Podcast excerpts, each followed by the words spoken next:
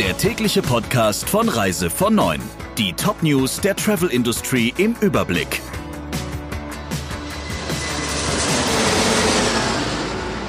Mein Name ist Jennifer Hess. Einen schönen guten Morgen. Wer in Hongkong einreist, wird sofort auf das benachbarte Messegelände der Asia World Expo geschickt, um sich dort einem Corona-Test zu unterziehen. Wer überhaupt einreisen darf, bekommt ein Armband, das seine Wege über eine Smartphone-App an die Behörden übermittelt. Das hierzulande viel diskutierte Corona-Tracking ist dort Standard. Mit ihrer aggressiven Strategie bei der Einreise am Flughafen ist die chinesische Sonderverwaltungszone offenbar erfolgreich. Deshalb könnten verpflichtende Tests und Temperaturmessungen, Gesichtsmasken und neue Abstandsregeln an Bord vorerst zum weltweiten Standard werden.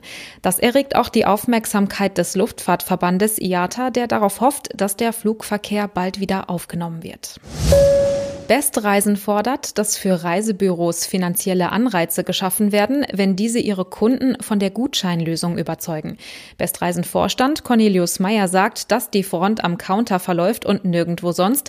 Stationäre Reisebüros fechten die Diskussion mit den Endkunden aus und sollen dafür werben, dass sich die Kunden für einen Gutschein entscheiden, statt für die Erstattung des Reisepreises und jede neue Dienstleistung habe ihren Preis. Er finde es gut, dass die Gutscheine im Vergleich zum Reisepreis um einen zwei- bis dreistelligen Betrag aufgestockt würden. Das biete einen Anreiz für den Kunden, auf das Angebot einzusteigen. Die Bundesregierung verlängert die Grenzkontrollen bis zum 4. Mai, also um weitere 20 Tage.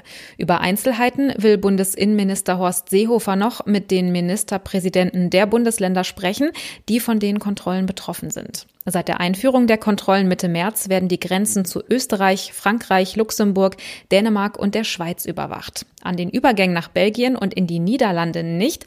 Allerdings wurde auch an diesen Grenzen die Überwachung des Verkehrs in einer Zone von 30 Kilometern um die Grenze herum verstärkt. Die Regierung dreht South African Airways den Geldhahn zu. Laut der Nachrichtenagentur Bloomberg bekommt die Airline ab sofort keine Gelder mehr vom Staat, weil der wegen der Corona-Krise selbst klamm ist. Für den Flagship Carrier SAA wird die Luft damit dünn. Die Sonderverwalter der Fluggesellschaft, die im Dezember eingesetzt wurden, um sie zu sanieren, sollen jetzt andere Geldquellen ausfindig machen, heißt es. Alle Optionen für das weitere Bestehen der Airline sind blockiert, zitiert Bloomberg den Analysten Atat Montalto. Im Grunde sei die einzige verbleibende Möglichkeit, die Gesellschaft abzuwickeln.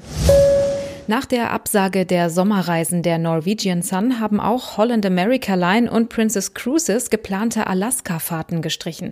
Von jeweils sieben Kreuzfahrtschiffen bleiben nach jetzigem Stand für die Sommersaison nur je zwei in der Region. Laut dem Fachportal Travel Weekly stehen Holland America Line und Princess Cruises für rund 50 Prozent der Kreuzfahrtkapazität in Alaska. Außerdem bieten sie im Zusammenhang mit den Kreuzfahrten viele Landarrangements mit Bus und Zugreisen Reisen und Lodge-Aufenthalte an. Die entfallen für den Sommer ebenfalls. Die Lodges am Denali Nationalpark werden geschlossen. Das waren die wichtigsten Meldungen im Überblick. Wir wünschen einen schönen Donnerstag. Der Reise von Neuen Podcast in Kooperation mit Radio Tourism.